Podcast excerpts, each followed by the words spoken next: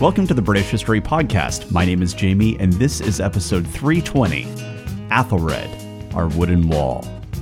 This show is ad free due to member support, and as a way of thanking members for keeping the show independent, I offer members only content, including extra episodes and rough transcripts.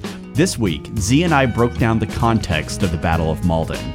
Not just the events, but also how this poem was essentially the Avengers for the Anglo Saxons.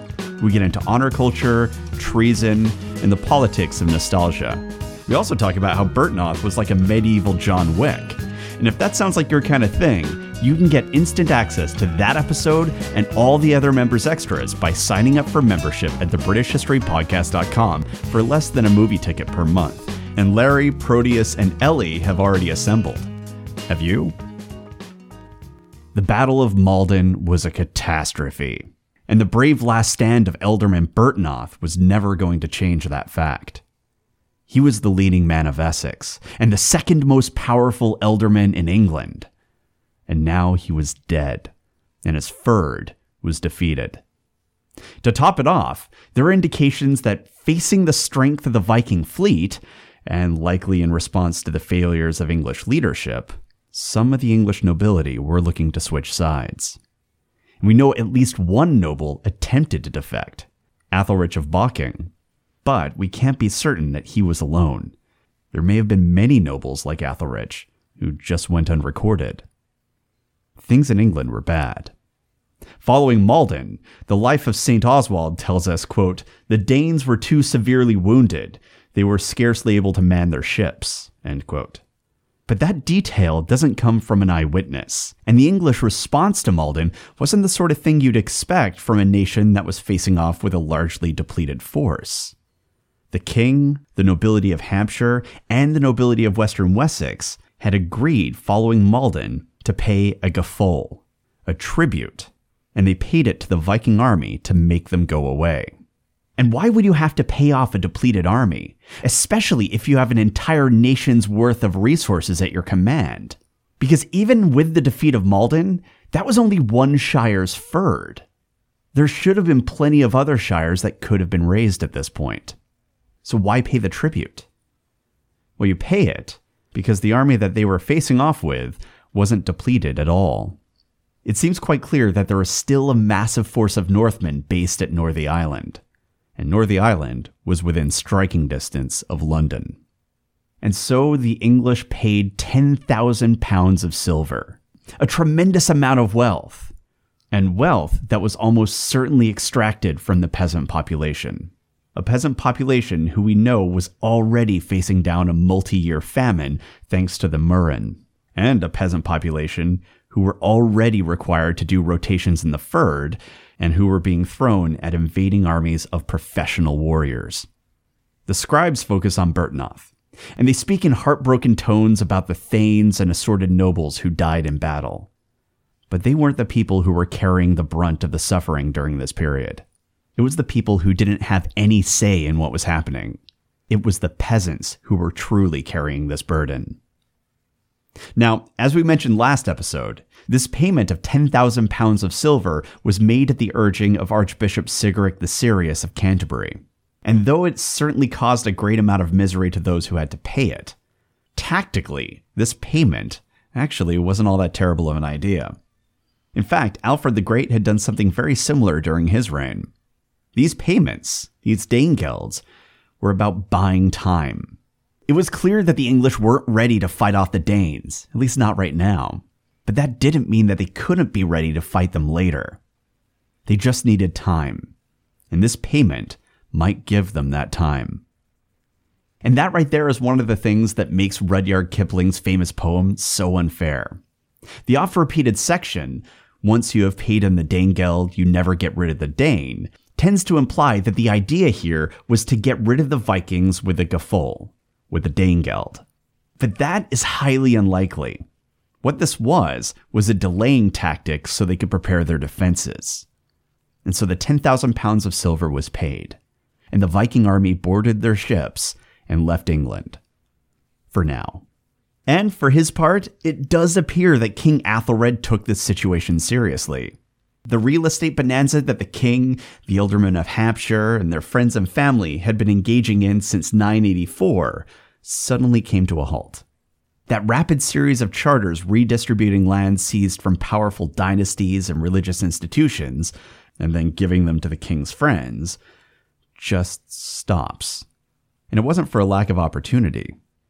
On February 28th of 992, Archbishop Oswald died, and he was soon joined by his friend and ally, Ealdorman Athelwina of East Anglia. The Old Guard were all dying out, and in previous years, this would have presented the king with an opportunity to advance the interests of his inner circle. But here, with the death of these major figures of England, we're not seeing the sort of shameless profiteering that we did when, for example, Archbishop Athelwold died. Instead, King Athelred appears to have been focused on something else his navy. If England was going to be safe from the Viking threat, it wasn't enough to just have burhs. The population of England was too big, and the burhs really only protected whatever was inside them. They couldn't protect the villages and the hamlets from quick Viking strikes. And assuming the Vikings continued to come in large numbers, they couldn't even reasonably protect the people within the walls of the burh, as the people of Watchet and Ipswich had recently discovered. Furthermore, if the Danes were not challenged at sea, then whenever they were challenged on land by a sizable English army, then they might just board their ships and sail to a new target and loot that place before the English army could reach them. Land based defenses alone simply were not enough. If England was going to be safe, she needed her wooden wall. She needed a fleet of ships that would stop the Vikings before they could ever set foot on English soil. But ships don't appear out of nowhere. They need to be constructed. And whatever ships the English forces had would also need to be maintained. Furthermore, technology changes, and just because a ship design worked during the time of Alfred doesn't mean that it'll necessarily work in the late 10th century. Though, to be honest, if you remember, English ships didn't exactly have a reputation for working all that well anyway. You might remember that fleet of ships that were constructed and were absolutely massive, and then they got immediately stuck in the shallows. Yeah, England hadn't yet earned its reputation as a seafaring nation, and the ships that they were making were, well, bless them, they were doing their best. So that right there was a bit of a problem. But the real difficulty, strangely, was the fact that England had been at peace for decades. At least it was at peace regarding major external enemies. In fact, Athelred's father even got a nickname because of how long they'd been at peace. And in those intervening years, a tremendous amount of work had been put into nation building. And in response, England had seen a flourishing of intellectual, cultural, and artistic development, but not so much in the area of warfare. Though that isn't to say that military efforts were utterly abandoned. Thanes, ealdormen, and other assorted high ranking secular and ecclesiastical figures were still typically required to provide men, arms, horses, and even ships for the defense of the kingdom. They were also required to build and maintain roads and fortifications and bridges. That stuff was basically in the job description. So even though England was at peace, the English system was still designed to provide for the defense of the kingdom. But there was a small problem. That system was built on norms, and norms only work so far as the ruling class respects them. But things had changed.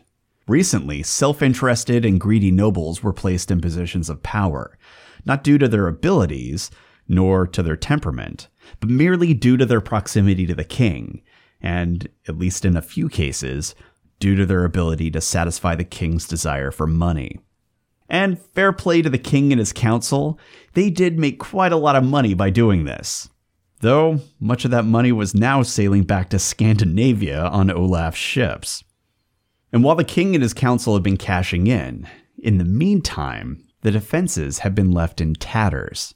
Because here's the thing about putting greedy, self interested people in positions of power they tend to do greedy, self interested things.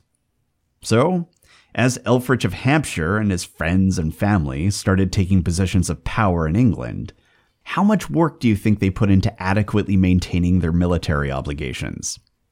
Yeah, not much, right? You're not going to make money off of this. It costs money. And with that in mind, it shouldn't surprise us that the records give the impression that the Navy of England by 992 was a bit of a shit show. And my guess is that the land based forces weren't all that much better. Again, it costs money to outfit a fyrd with weapons and armor. It costs money to build and maintain burhs and bridges. It costs money to construct and maintain ships. And that was money that could be spent instead on getting that nice tapestry that Elfrich saw at market the other day. And sure enough, later accounts directly blame the return of the Scandinavian raiders on the poor status of the English fleet during this period. And that is probably partially true. While it is certainly true that there were also plenty of political reasons for the rise in raiding activity, and those originated far from the English shores, most notably the political situation in Denmark and Norway, which meant that there were suddenly powerful Scandinavian nobles who were competing with each other for dominance, and raiding was a major way to establish that dominance. And obviously, all of that was well out of Athelred and his council's control. But the fact that the English defenses were weakened due to the declining quality of both its fleet and its land based forces couldn't have helped all that much. And personally, I think that explains why you have those first few small scale raids. They were basically like a pack of velociraptors testing the fence. And once they realized the power was off, it was go time. And suddenly you have a huge fleet at Watchet, and then a massive fleet at Northey Island. What I'm getting at here is I think that England getting itself into this much trouble took a team effort. But here they were, and now the English ruling class was forced to confront a reality where they had to do something. I mean, that Danegeld wasn't likely to keep the Viking fleet at bay for very long. And even if it did, it's not like it was the only pirate fleet out there. They had to have a defensive strategy to deal with this. So we're told that, quote, all the ships that were of any use, end quote, were cobbled together into a fleet. And to me, this sounds a lot like the little ships of Dunkirk. And I can't help but imagine a bunch of well meaning sailors on fishing boats and a few clacked out war vessels, just trying to make the best of a bad situation. But we're told that the plan here was to use this fleet, such as it was, to protect the English shores. And since the fleet was drawn from all over the kingdom, it's probably fitting that the nobles put in charge of it were also from the various corners of England. Ealdorman Thorad of Northumbria, who might have been Athelred's father in law, commanded one portion. Bishop Elfstan of London commanded another one. Bishop Asquig of Dorchester commanded another. And of course, they were led by the king's most trusted confidant, the highest ranking noble in the kingdom outside of King Athelred himself, the head of the inner council, Ealdorman Elfrich of Hampshire. And with this august body of leadership in place, the fleet was sent out with the express direction, quote, to try, if they could, to entrap the Danish army anywhere at sea, end quote. This English fleet would beat the Danes at their own game and make England, once again, a place of fear for the pirates. And if Athelred had read the sagas, I'm sure he would have had peasants collecting adders and putting them into a big pit at this point, because it was payback time. Now, all they had to do was wait. And eventually, word came that a fleet of Vikings were sighted. And the scrappy English fleet made their preparations to intercept and engage. But everything during this era took a long time. Everything. It took forever to get a scarf. It took forever to get your neighbor to stop helping the Vikings. And it turns out it took forever to find and engage a fleet of Vikings at sea. So eventually, the sun set and they were close to the Vikings, but they weren't there yet. The battle would have to wait until morning. But that being said, that's not exactly the end of the world. You want your fighters fresh and ready, not exhausted from a long day at sea. And if they could catch the Danes in the morning, while they are still moored and unprepared, they might be able to do a lot of damage to the fleet before they could ready their ships and fight back. So Elfrich and his captains made the decision to hold off battle until tomorrow and let the English sailors get some rest. But not everyone was asleep. Ealdorman Elfrich of Hampshire was wide awake. Because what the hell was he doing here? He wasn't a sailor. Elfrich was here for the parties, and for the food, and the drink, and of course, for the money. And for over half a decade, things had been going pretty great for him in that regard. He was given the ealdormancy of Hampshire, his son was made a reeve, his brother was given an abbey. And not only that, but the king was turning to him as his most trusted counselor. Things had been going great. All the way until these fucking Vikings showed up. They had managed to take all the fun out of being the king's right hand man. And so now, rather than being at a party, he's stuck on this rinky dink little ship at the head of a fleet of even worse ships, and he's been ordered to fight off a fleet of Vikings in their high tech Drakkars. This was not what Elfrich had signed up for. I mean, sure, he did have the title of Ealdorman, but let's be honest, he wasn't really an Ealdorman. At least not the kind of Ealdorman that the king wanted him to be. King Athelred wanted someone like Byrhtnoth, but that wasn't Elfrich. And even if it was, Byrhtnoth had died fighting the Vikings. And what was the point of getting all these lands and all this money if he was just going to die on a leaky boat in the channel? Elfrich was here for the cash. And honor culture aside, this was a bad bet. And besides, you can't eat honor culture. So he hatched a plan. He would warn the Danes that they were coming. Presumably, the thought was that if they were warned, they might scamper off before the English fleet could reach them. Thereby, Elfrich could claim victory without having to, you know, actually have to fight for that victory. He just chased them off. Alternatively, maybe he looked at the ships that were mustered and surmised that this was going to be a slaughter and that England would quickly fall to the Danes. So maybe if he warned them, he could make friends with the new ruling class that was no doubt coming. Both are reasonable possibilities, and I'm not sure precisely what his motivation for treason was. But whatever it was, he somehow managed to send a messenger out away from the fleet and have him go and quote, warn the enemy, end quote. And I presume that the messenger did as he was told. But the problem here was that these were Vikings, sea wolves. Even if they were properly warned and got away, that was no guarantee that a battle wouldn't follow soon thereafter. I mean, to be honest, I doubt they were afraid of facing the English fleet, such as it was. And why should they be? The high seas were their turf. So, with that potential risk in mind, how do you think Elfrich responded? Everything about this man, from his very first appearance in the record, has told the story of someone who is motivated by a profound sense of self interest. So, do you think he was going to stick around, and if the Vikings did arrive, he'd go and raise the flags and proclaim that England expects every man will do his duty? Come on, this is Elfrich of Hampshire. And I would say that he mutinied, but there wasn't a captain for him to overthrow. He was the captain, and he had a large number of ships that answered to him. So, as the rest of the fleet slept and prepared for the coming battle, Ealdorman Elfrich and his men used the cover of darkness to prepare their ships. They readied their oars, raised their anchors, and set course away from the remainder of the English naval fleet and to safety. They were deserters now, but they would live. In the morning, Ealdorman Thorad of Northumbria and Bishops Elfstan and Esquig discovered that the king's chosen man had abandoned them. And even worse, he had taken a massive portion of the fleet with him. But they still had a job to do. The king had charged them with this duty, and they would follow through, regardless of what Elfrich had done. And so they rushed to the place where the Danes were spotted mooring. And when they got there, they discovered that almost all of the Viking ships had already escaped. There was only one left. Someone had warned them that they were coming. And given the fact that Elfrich had abandoned them, I'm pretty sure that everyone knew who that someone was. As for that single ship that remained in the bay, I'm not sure why they had failed to escape with the rest of the Viking fleet, but they were quickly apprehended and killed to a man. The remainder of the Viking fleet, however, was free to move on the open seas. And the Chronicle tells us that it intercepted the ships that came from East Anglia and London, which I presume was a sizable portion of the English fleet that remained after Elfrich's treason. And quote, There a great slaughter was made, and they took the ship in which was the ealdorman, all armed and rigged. End quote.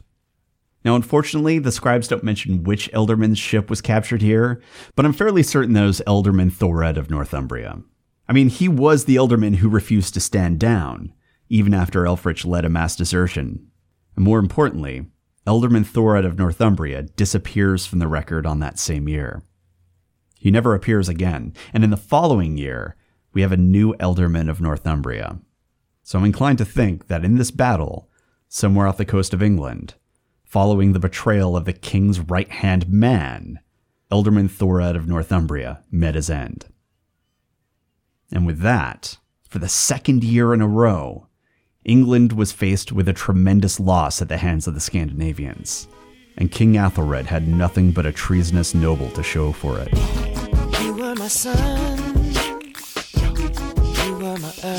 If you have any questions, comments, or concerns, you can reach me at the British History Podcast at gmail.com. We're also on a bunch of social media, and you can find links to all of them in the community section of the British History Podcast.com. Thanks for listening